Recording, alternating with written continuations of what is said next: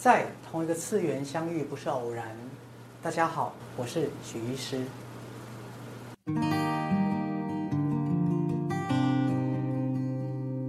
像有的小孩儿就是出生来想当父母的拯救者，其实他也是借由想当父母的拯救者，在拯救他自己。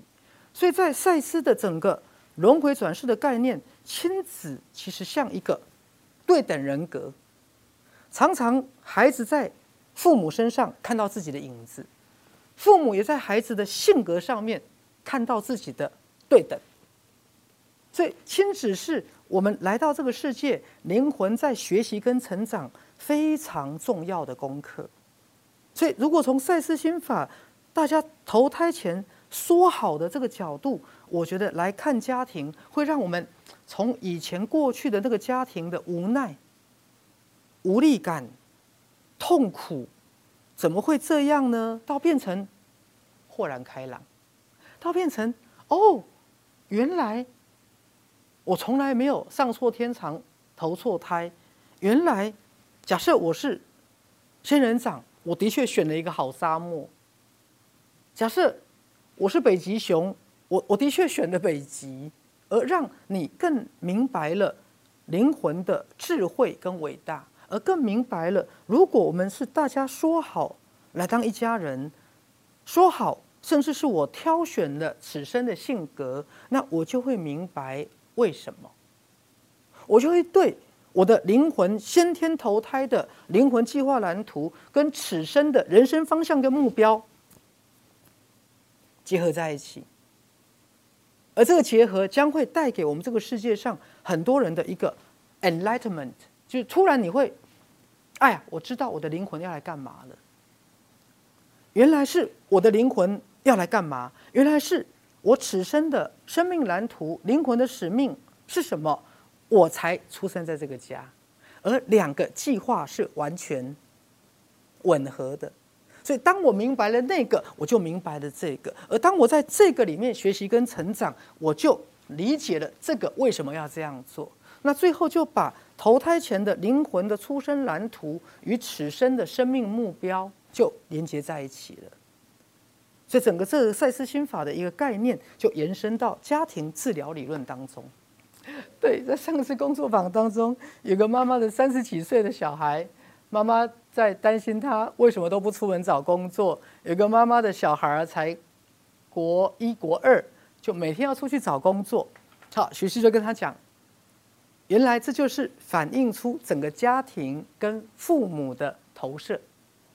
好，那个国二的小孩其实就反映出一个多么想要独立的妈妈，而这个妈妈离了婚，自己还没有能力独立，所以儿子多么想独立，有工作有收入，能够来拯救妈妈。那另外一个儿子三十几岁了，每天在家睡觉，不愿意去工作。他其实代表了妈妈的一个多么不想出去工作的自己，他代表了妈妈的一个：如果我能不工作，为什么我要工作？如果我能坐，为什么我要站？能躺，为什么要坐的自己？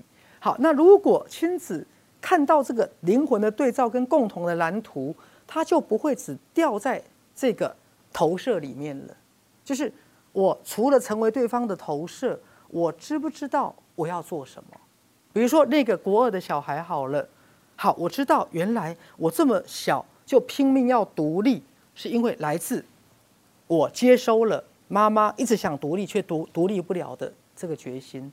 于是我知道，原来我在利用这个东西作为我独立的什么推动力。那么我就要同时去认可我自己，同时要知道原来我掉在这个能量投射里面了。就好像比如说很多孩子。从小是为了让父母亲有面子而念书。好，那灵魂的计划是什么？就是你借由要让父母亲有面子而产生自己的动力。原来你不只是父母亲要你给他面子，你也主动的想给他们面子，来让你自己独立起来。于是你利用了你想给父母面子，也利用了想要有面子的父母作为自己前进的动力。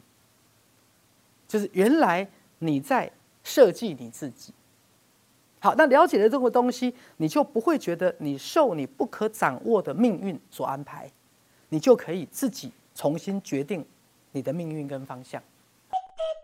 先天性的残疾也是灵魂的计划吗？对，任何先天性的残疾都是灵魂出生前的计划。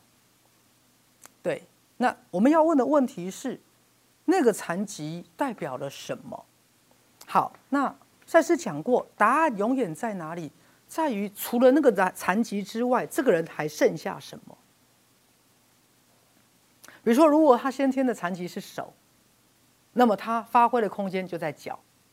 如果他先天的残疾是手跟脚，那么他发挥的空间就是什么？就是头脑。所以灵魂有时候会借由封闭某一些的肉体能力，来逼这个人格在此生发展他不得不如此去发展的能力。所以每一次的肉体生活都是灵魂跟肉体的人格的一个 agreement。而产生的此生的计划，那了解了之后，你就更知道灵魂要走的方向是什么，而且像刚提到，就更不会怨天尤人了。好，而且不是别人帮你决定，是你自己的决定。生下残疾的父母也不需要自责自怨，这是父母跟孩子之间共同的功课。那其实也是父母的功课。好，因为当你生下有残疾的小孩，对你来讲，那你怎么接纳他？你怎么因为他而勇敢？你怎么帮助他找到他此生的方向？对，所以那也是父母给自己的一个灵魂的功课。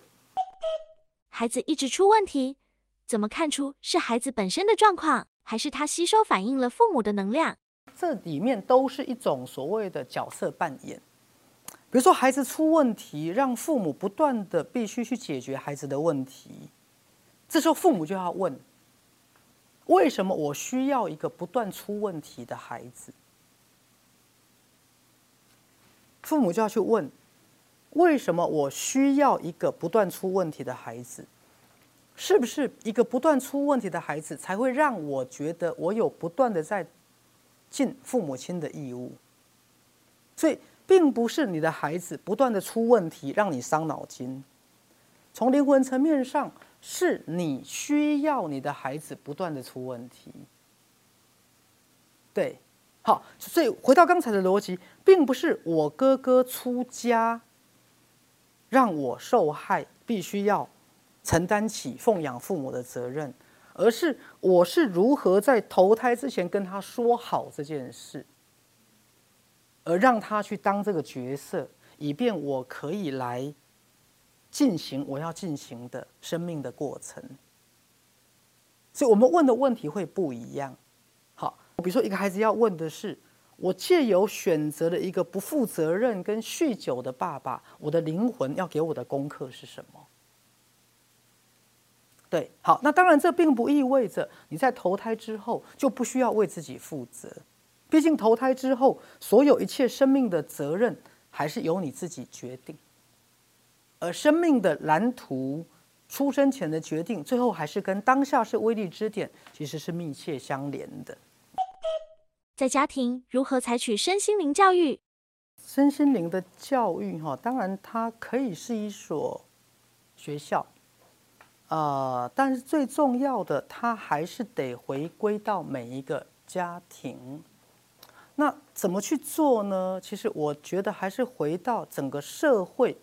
开始跳脱传统的概念了。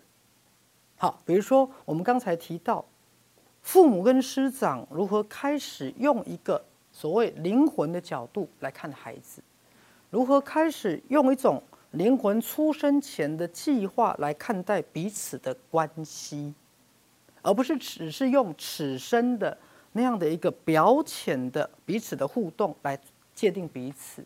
那当这样的一个所谓出生前的计划，所谓的灵魂的一种概念被引入了，那他开始就会有一种觉醒了。好，不只是父母跟孩子，他们会觉醒到，原来我只是我的本体在这一世的一个角色。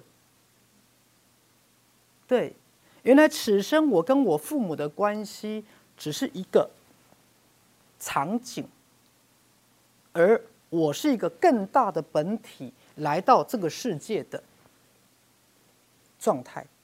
那当每一个父母跟孩子都觉知到这个情况的时候，这个概念也慢慢为人类所知晓跟体会。那我觉得这个世界就开始会变成不一样的一个方向了。那这样的观念将来就会变成一个新的学校跟家庭的不同的一个思维的起点了。当然，这个这个师长本身到底有没有这个概念呢？所以它不是一个方法。对，就师长本身他有没有这个概念？好，因为这个概念在这个世界还是很新的，所以这才需要我们的推广啊。所以未来人类会有一个不同的时代。好，这这不是一个教育的方法，而是一个整个时代的一个大的变化。